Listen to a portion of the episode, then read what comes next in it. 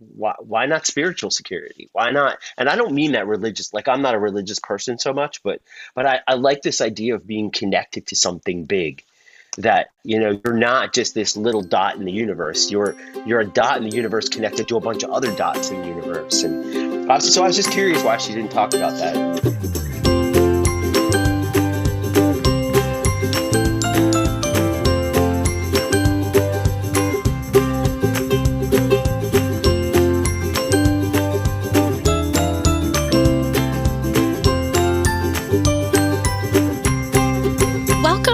To Resilience Conversations. I'm Carmen Zeisler, and I'm here with Katie Perez. And we're so excited that today we have Joe Brummer here with us. And Joe is a restorative practice consultant, author, and I mean, so many things like bio is very long. But Joe, I would love for you to just introduce yourself and then we will jump into our conversation for today. Sure. What could I say? So, I'm a, a consultant that works around trauma informed restorative practices. I, I, love the idea that people think restorative practices are, you know, intuitively uh, or, or inherently trauma informed, and, and I, I don't think they are. I think we need to do that lens. And so I've really I've really shaped a lot of my work around helping people who are doing restorative justice work add that trauma informed lens, which I think is just missing and needed. But I'm also, you know, uh, I, I came to this work from a weird place. I'm not a psychologist. I'm not a, an educator. Don't even really know how I got to education other than that I fell here. But I fell here as the survivor of two violent hate crimes that really put me on a path to understanding peace and violence. And then, you know, only recently have I gotten bold enough to start to, to add it to my my identity that I'm a child abuse survivor, mm. and and a lot of my work has been shaped around helping people understand that the people around them might not be mean jerks; they mm. might just be abused children trying to get through their day, mm. and and uh, uh, you know that's become a new passion of mine is having people understand that many of the people you think around you that are a bunch of jerks could actually have just gone through horrible timelines of stuff. And with support, they could be doing so much better. Mm. And so, how do we get people to that place? So I don't know if that's much of a bio, but, wow, but now I now I'm just a consultant, mostly working with schools, doing some criminal justice work, but mostly my work has been focused on schools. Thanks, Joe. Thanks, Joe. Let's go ahead and check in. We're going to use our resilience team check in, which is Are you mad, sad, glad, or afraid? And what is that mostly about? And I'm going to kick us off today because I'm just so glad. I'm so glad to be able to be here with Joe today and Katie to have this conversation. I learned about Joe through his book that was released this past year I think, this last year. And it is building a trauma informed restorative school skills and approaches for improving culture and behavior. And I my book is, I don't have it here with me today, but it is sticky noted. It looks like my Brene Brown book, all sticky noted, covered. And so I'm just so excited to be here. Just feel so much glad to be able to have this conversation today with Joe. Thanks, Carmen. I am checking in glad, and we've had a couple of days of brainstorming and creating and building on our team, and I love that, even though it's hard work and sometimes tense work. I kind of thrive there, so it's good for me. Makes me afraid maybe what happens to other people when they brainstorm with me, but it all ends up good in the end, right? so I'm just sticking with Glad there. We also just went out for lunch together and tried a new restaurant that uh, we hadn't been to before, and so that was fun. I was glad to glad to spend some time with Ginger and Carmen today, and I have dinner left over. So yeah, I just got the glad too. Joe, how about you? Uh, I would definitely say I'm feeling glad today. You know, one because you know we've been in a pandemic all this time, and so a lot of my work with schools has been on Zoom. Mm-hmm. And so today I actually got to go physically to a school and hang out. And, and it's a school I've been working with and a principal I've worked with for several years. And to walk in that building and see so many of the practices and, and, and skills and philosophies in action, like they've really, the, the entire staff has been doing a book study on, on my book. but they they've been really implementing this stuff for a couple of years. I've done a lot of training work with them in the past few years. And unlike so many schools right now in this pandemic where the kids are like off the wall and, and really showing us the, the mental health challenges they're facing, this, this school isn't having that. This school's really got some cool, like the behaviors are, there are some behaviors in a small pocket of kids, but the vast majority of the kids are really, they're thriving right now. And there's not a lot of behavior problems. Staff is stressed, but they're doing well and and so that was just so like happy to to just see that. And so it's it's nice to see the work actually working for a change yes. in circumstances where it's really really challenging right now for schools. Yes I can oh, feel that for you sure. can hear that Well, today we're dig- digging into two different chapters. The first one's chapter eight places we go when we fell short shame, self compassion, perfectionism, guilt, humiliation, and embarrassment. So that sounds like a lot of really awful stuff to dig into, but let's go for it. yeah i think for sure the first thing we probably want to talk about is just i mean we hear brene talk about if you listen to brene you mm-hmm. always hear the difference between shame and guilt Right. right and so i always think that that's a good place to start with is that shame is i am bad whereas the guilt is i did something bad and so i always think it's important for us to to start with the a basic brene Yeah. Well, and I love I love that she goes on and does that with humiliation and embarrassment as well. So she says humiliation is I've been belittled and put down by someone, feeling unworthy and of connection and disgusted, but it was unfair and I didn't deserve this. As opposed to embarrassment being I did something that made me uncomfortable and it's it's a fleeting moment. I think those two are those were two different distinctions to me. They're kind of right there together on the same page. What does that kind of bring up for you? If we dig into shame a little bit more and kind of those examples of shame, maybe on the, um, how does it feel? Like shame. I love her analogy on the page, the picture of the shame in the petri dish. And when you're mm-hmm. adding in silence and secrecy and judgment, it's growing. And then empathy puts it out. Like there are just so many visuals in this that just hit me. Right. And I mean, we talk a lot about shame inside of peaceful schools and mm-hmm. families and just that idea of that silence and secrecy and that judgment. Like those three things, man. And just that a little bit of empathy.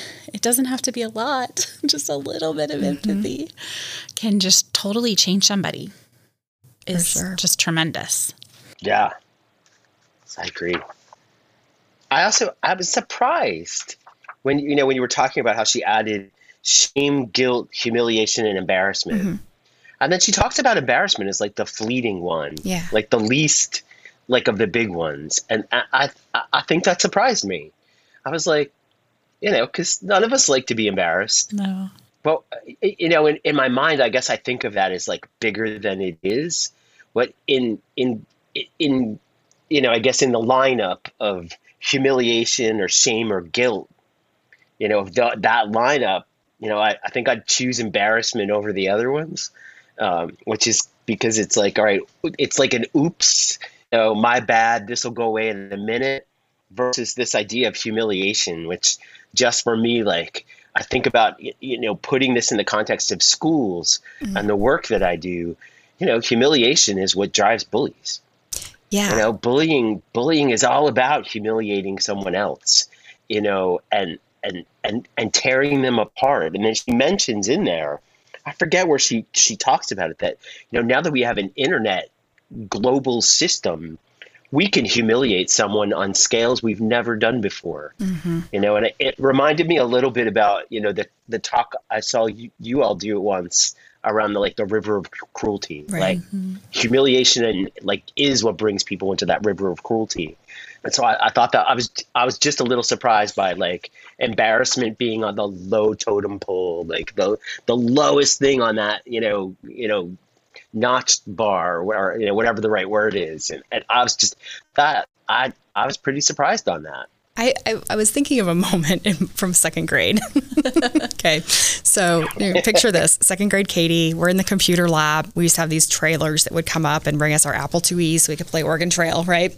I'm in my brownie uniform and I really have to go to the bathroom. And my teacher says, no, you should have gone before we came to the computer lab. And so what happens? I mean, we can all predict this, right? I wet my pants. And that's embarrassing.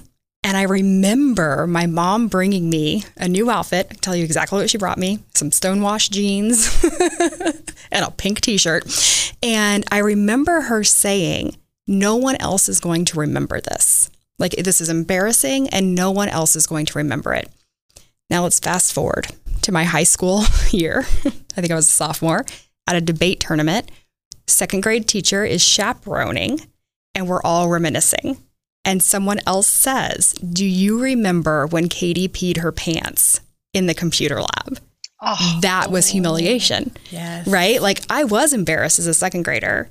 But then for, I don't know what, 10 years later, someone else to bring it up at lunch in front of people who weren't there, that was humiliating. I didn't deserve that.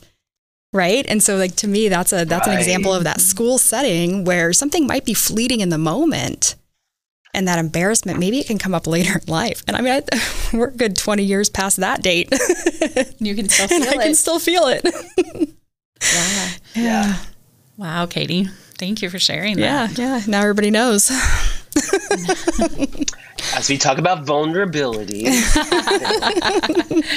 but I think what you were talking about there, Joe, was I just had the page hold up over here. She does talk about how it's on page 148 in the hardback book if you have that, but she talks about how peer rejection, humiliation, depression, and anger are, are what leads to bullying as well as suicidal and homicidal ideation. And that's that's really interesting to me. She goes on to talk and, about and I, school shooting and that she kind talked of thing. about the school shooters. That's yeah.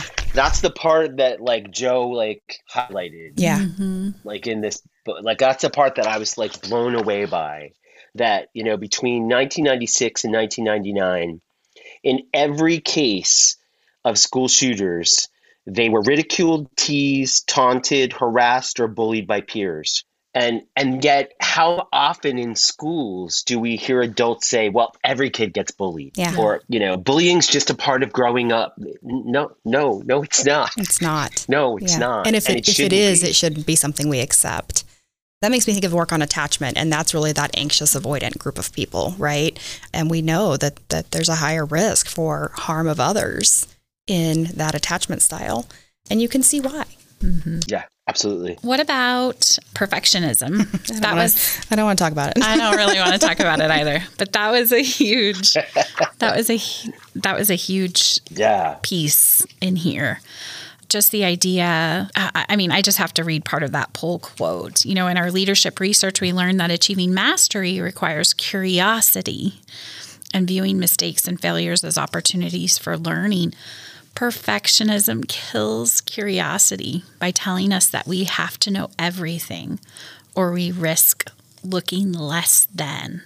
Perfectionism tells us that our mistakes and failures are personal defects. So we either avoid trying new things or we barely recover every time we fall short. I just want to cry. What's that about for you? Well, you know, I think in my classroom, I think that I did require some perfectionism because there was a lot I felt like I needed to be the mm-hmm. perfect teacher. And what the perfect teacher looked like, I don't really know, to be quite honest. But in my head, like I had to have all my ducks in a row or I was going to lose my job. But then on the other hand, I wanted my kids to really truly believe and take part in curiosity and explore and guide and do all of those things. But perfectionism is definitely something that has led my life for a long time. I think I've really, like, since coming to ESDEC, I've had to learn that, well, ESDEC just has this culture of we're going to make mistakes and we're going to learn from them. And that's been that was really hard those first couple of years for me. Yeah. That that that that value here was my deciding factor to join the ESDEC team. Mm. We will support you on your successes and your setbacks. And literally, when uh, Tamara Lindholm sent me that that email, I thought that's that's the place for me because I I can fall into this trap super fast, and it's scary. Mm-hmm. Failure is hard for me. Yeah, to admit I don't know something. And I think for teachers. Yeah I mean, this is a generalization here, but I think there's a lot of teachers, especially a lot of our young teachers, that are very afraid to make mistakes and to ask questions. And how do we how do we get away from that? Because gosh, those first few years teaching in particular, that's when you're really gosh, you're learning so much. And it's okay to make mistakes. It's okay to fail. And so how as like a teacher education program, like how do we really support that in our first, you know, those new teachers? You know, the research shows us that they're not staying. Mm-hmm. And I think that a lot of it has to do with this this idea of that you have to be the perfect teacher. Yeah. It also gets reinforced by teacher evaluations that yes. have unreal, un, really unrealistic expectations. You know, teachers are put into a system that barely supports them. Right. Mm-hmm. And then they're evaluated on a system, half of which is out of their control. And then told, you're not a good enough teacher. When actually, what we need are probably good enough teachers because right those are the ones teachers. willing to grow and learn. yeah. yeah. Like a good enough teacher is going to be willing to learn, mm-hmm. right. willing to bend and try new ways. And I, I know as, as a consultant for schools working with teachers, I think a lot of teachers cling on to punitive ways of being or cling on to really punitive ways of classroom management because they're literally afraid of not being good enough. There's there's like some if really... I tried that stuff, my classroom won't be out of hand. Yeah. And and I'll lose control and well, maybe or, or maybe not. And a lot of I think perfectionism for educators gets in the way. I think it also then causes teachers to hide a little bit. When I was working on my master's in administration, one of the things that I came across with some research on how administrators don't give teachers true feedback because they're afraid of hurting their I mean being a teacher is an identity and so we don't always get true critical feedback or true growth based feedback on our evaluations. So if you mark somebody all fours on the evaluation system, then I'm going to assume that my administrator thinks I'm perfect because it's all fours. I got all fours. There must be, you know, crap. He doesn't think there's anything for me to work on now I have to live up to that and I can't have a bad day. So, I mean, there's so mm-hmm. much in the system that perpetuates this idea of perfectionism for educators that's pervasive and harmful. Mm-hmm. Absolutely. Which oh. then causes shame and guilt and, yeah, you know, the, uh, the cycle, the river. The river, mm-hmm. the river continues. the river continues. We want to jump to chapter nine? Yeah, let's let's do that. So in chapter nine, we're doing places we go when we search for connection belonging, fitting in, connection, disconnection, insecurity, invisibility, and loneliness. Whew. Okay, so connection is one of my favorite words. It like is. I I use Brene's quote in about connection in almost every single presentation that I do. You know, connection is the energy that exists between people when they feel seen, heard, and valued, when they can give and receive without judgment, and when they derive sustenance and strength from their relationship. I mean, to me, that's an example of of restorative restorative practices. It's part of it's part of it. What we're trying to do is to build connection, you know, especially when we think of like community circles or inside the conflict mediation. Like we want we want to build some connection between people. And we want people to feel seen, heard, and valued. Like that's what we want. Like that's what I want. Mm-hmm. I want to feel seen, heard, and valued. And so, whew, yeah. So I could talk about this all day. Well, we talk a lot about school practices need to be based on dignity, mm-hmm. safety, and respect, right? And so I think that right there is that belonging. Do kids feel like they belong in this place? Do they? And you have to have those three things there for that to happen. And I love the pull quote on the next the next pull quote that's out there. I think we can only feel belonging if we have the courage to share our most authentic selves with people. Our sense of belonging can never be greater than our level of self acceptance. And so, how do we build that for kids? How do we help them? How do we create systems where they feel like they belong because they are safe, they're treated with dignity, and that they know their value and their worth, Mm-hmm. that doesn't lead them to a place of perfectionism. Yes. Yeah.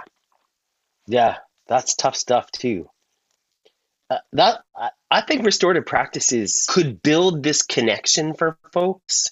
And then I, I love how she goes from just connection to like the difference between fitting in and belonging. Mm-hmm.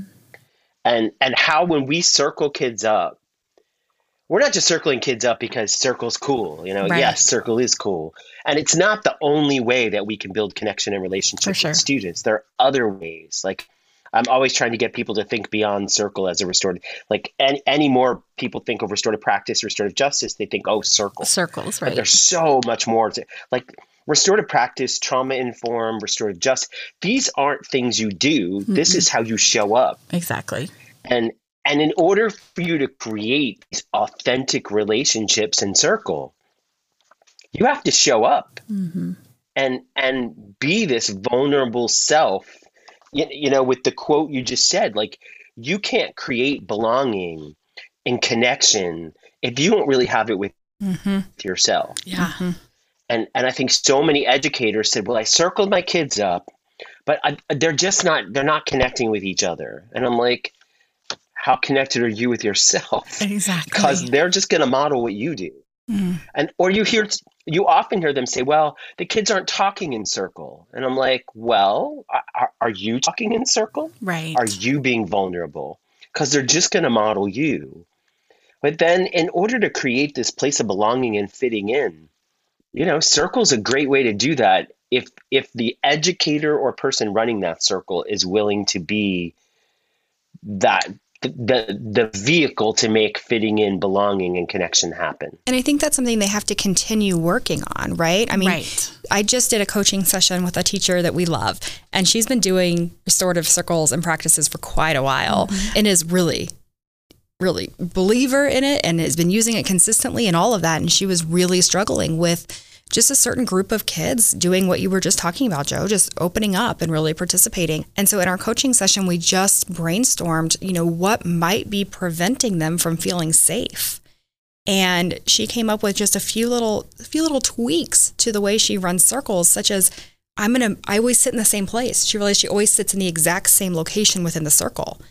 I'm gonna start moving to different places i'm gonna start sitting with my hands open and up on my knees when i'm talking i'm going to ask for different kids in my class to begin facilitating certain parts of the circle being the mindful moment person and she just came up with all these different ways to help her kids belong in the circle and show that she was part of the process, not this teacher facilitating it. We talked about a week and a half later, totally different situation in her classroom. And I just thought that was amazing that she was she's still seeking the ways to improve the practice, restorative pra- I mean, I know I'm being real like on the nose here, but practices, things we do. Well, and every year Yeah. with different groups of kids, it's going to look, sound, and feel different. Mm-hmm. I did find it interesting when she talked about belonging and fitting in. How she because this uh, this one blew me away. Like I'm a child abuse survivor. like I read this next part where she talks about, you know, there's belonging at school, but do you feel like you belong and fit in at home? hmm I wasn't prepared for reading that. Like, Either. what? Excuse me? What, what are you talking about? Belonging and fitting it at home. And, and, you know, as she started to talk about like parents and children, you know, maybe not liking the things your parents like. Like in my, my house, I, you know, like lots of little gay boys, I wasn't really into sports, but my whole family were uh, Philadelphia Flyers fans and hockey fans. And so if there was a game on, literally they shut the doors to the TV room and I'd be playing the piano in two rooms away, probably annoying them because I'd play the same Elton John songs over and over. And you know, but they would th- th- this their team would score and they'd all cheer and yell and I'd be like I always felt left out. I was like I'm not you know, I don't fit in with that.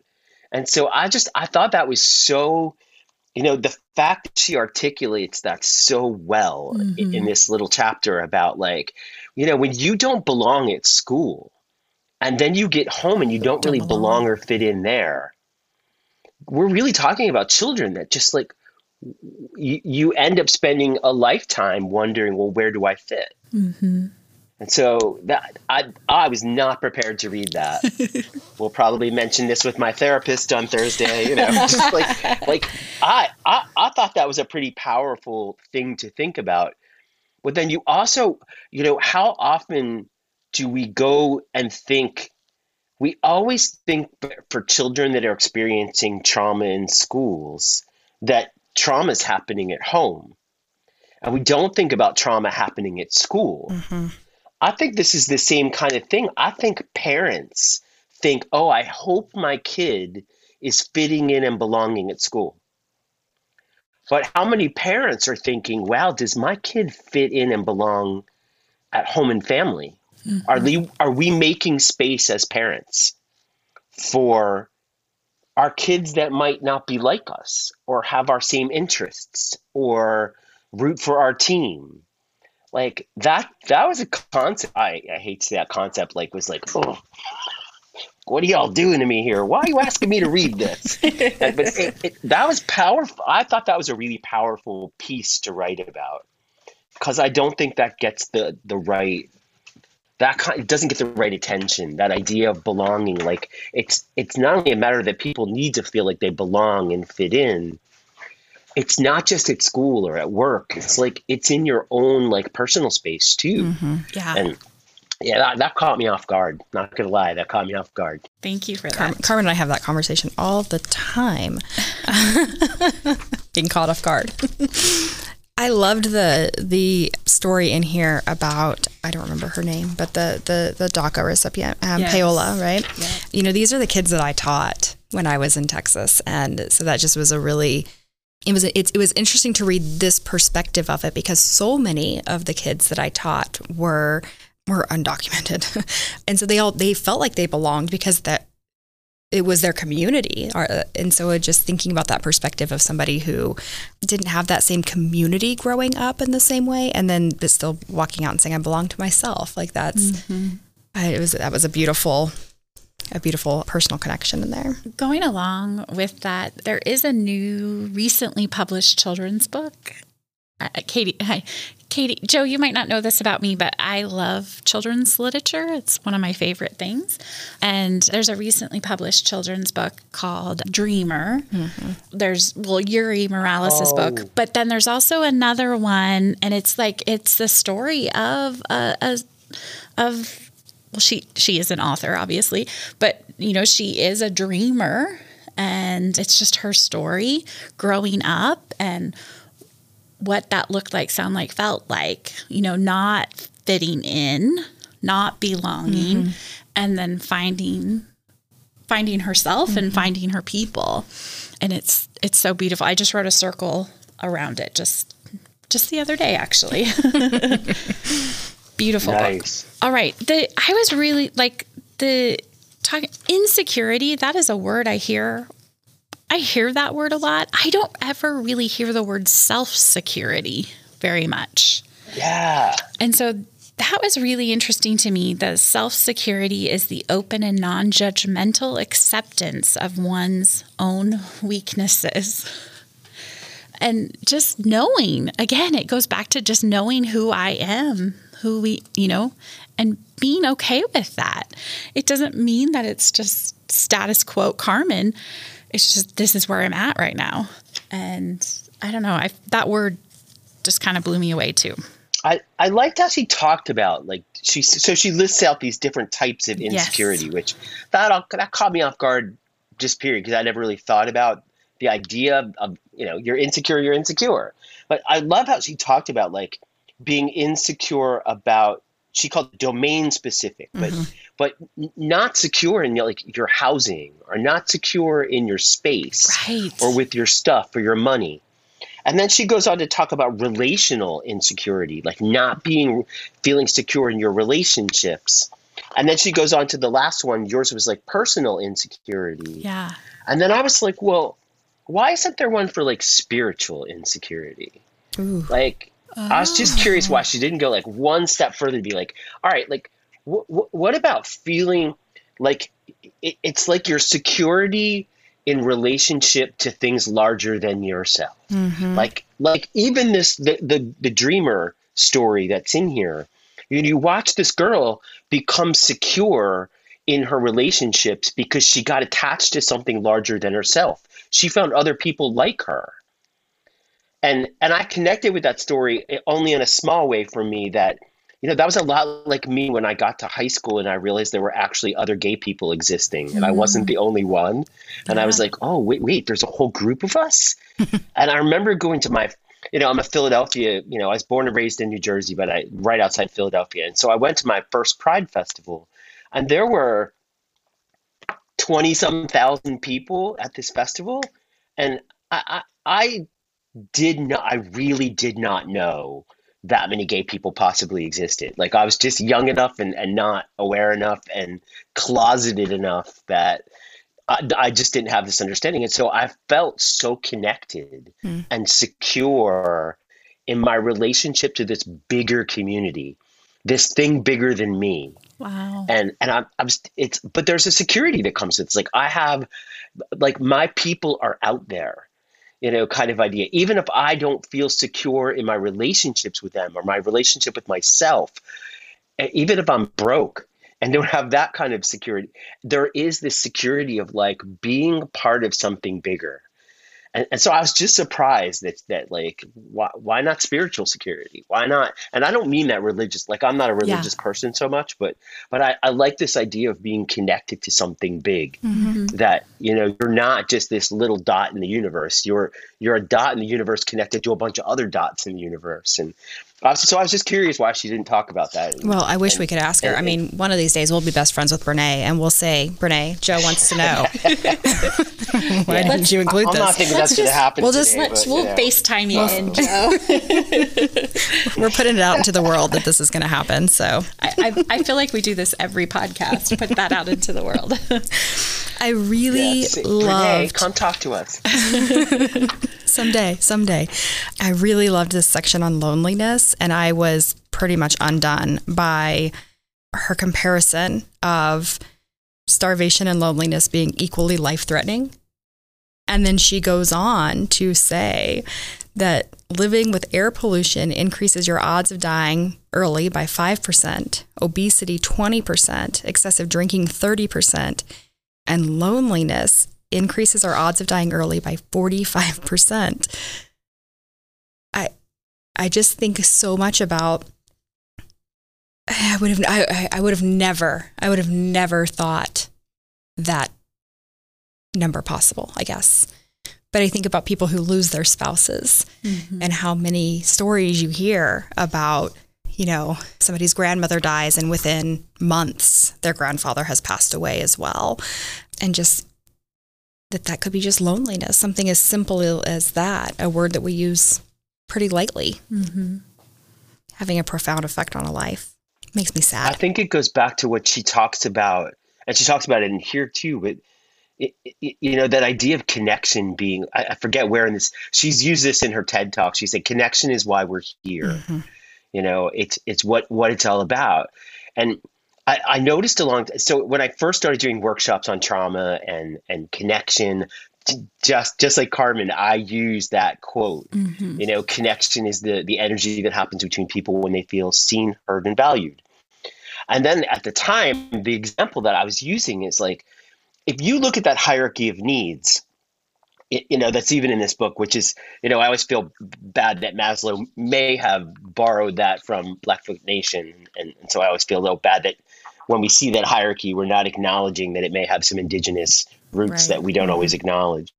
But when you look at that that list, it's like when people are starving and you take away food, they will they will eat their shoes if you're that hungry. If you're that hungry, you'll eat anything. Stuff that you would never eat. You're like, well, I am starving.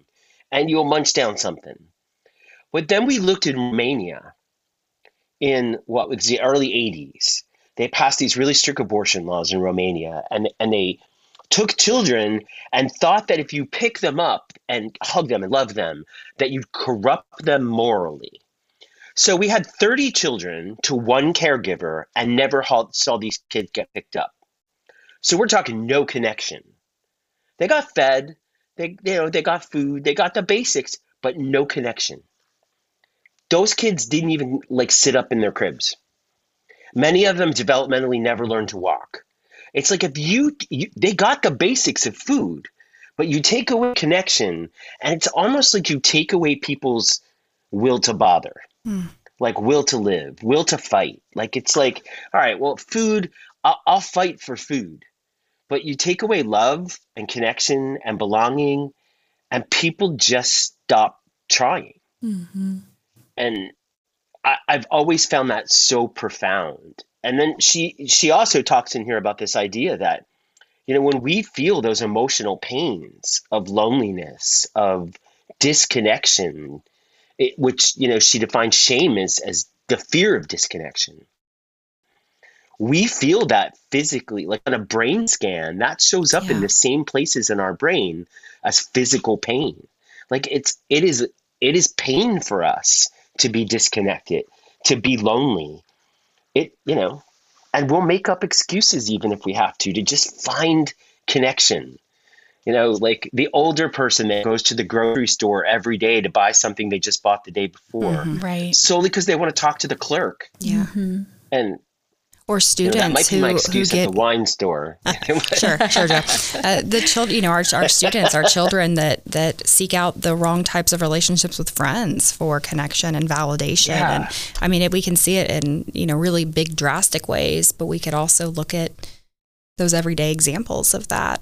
Yeah, you know, yeah. I when she talks about like to combat loneliness, we much first learn how to identify it. Mm-hmm and to have the courage to see the experience as a warning sign.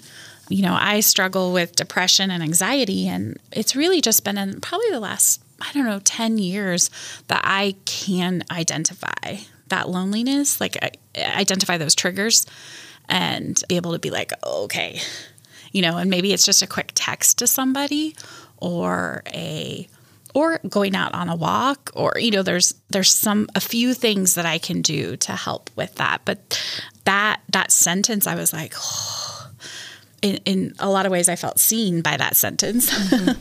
and yeah. and just how what is what is that what does it look like for our kids that are that are lonely that are lonely how do we oh, how do we help yeah. them? Carmen, thanks. I think that might be a really nice place for us to end today. And what I love is that Joe mentioned earlier, you know, our next two chapters are about one of them is about love and lovelessness and heartbreak and, right. and, how that love kind of is that that connection that's the antidote to so much of what we're talking about in these two chapters. It'll yeah. be a good that'll be a good discussion too. That's right. Joe, thank you so much for being here with us today. Joe, where's the best place for people to reach out to you as on social media? People can find me on Twitter uh, at Joe Brummer and you can also find me on my website, which is joebrummer.com, which is probably the easiest way to get me and find my social media. I've been slowly weaning myself off of things like Facebook and LinkedIn and, yeah. and a lot of the other social media because I, I, and I think even reading this book is, is kind of moved me. I've, I'm keeping Twitter because I Twitter somehow is filled with like lots of uplifting people that do the work we do. Like, mm-hmm. uh, but like I think I follow. I know I follow Carmen, uh, and and that seems a little cheery to me, but I'm slowly moving away from social media stuff, and so Twitter and my and my website are probably the best ways to find me as I wean myself off of, of Facebook and other social medias. There's too much stress on those things. Good, good for you. Good, good for you. For you. well, I just again just want to give you know I just want to say go buy Joe's book, is what I want to say. is go ahead and get his book, Building a Trauma Informed Restorative School. I I mean, it would be so much fun if we got some people in in the area here in Kansas that would love to read that.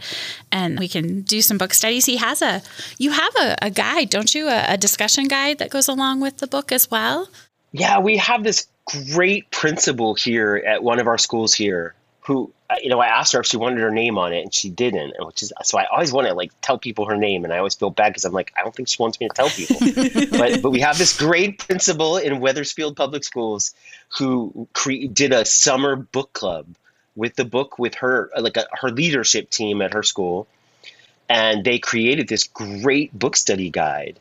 It, I do want to add some stuff to it and tweak it Yeah. and, and pretty it up, and I I just you know I haven't been able to find time to do it. It's a really good. I mean, it asks really good questions. Fantastic. And so it, I- I'm free to share that with anybody that wants it. They told me I can share it with anybody I want to. Um, and my publisher is going to, at one point, help me pretty it up and maybe expand it so that it has some worksheets and maybe turn it into a workbook That'd be Oh. awesome. so that we can really, you know, because not everybody gets to do a book club. So what if we do a, Right. a workbook where you can do some of that, you know, uh, reflective thinking on there? But if pe- anybody's interested in the in the study guide, you know, just just send me an email. I'm happy to share it with you. The people that wrote it were happy to allow me to share it, which I'm super grateful for. You know, and hopefully she will put her name on it because she absolutely deserves the credit, even though. I said, "Do you want me to put your name on this?" And she's like, "No." And I'm like, "Are, are you serious?" and so, so I, I've been trying to honor that, and then at the same time, I want to tell everybody who wrote it, and that's yeah. But it seemed like she didn't want me to, and so unless I misunderstood, so Well, uh, maybe she'll listen and yeah, tell I'm super happy to share that. okay. It, it, it's possible. Well, Joe, thank you so much again for being with us today. Yeah, thank you for having me. And Katie, you want to take us out? Yeah, thanks for joining us today for Resilience Conversations. We love you, and there's nothing you can do about it. Have a great day.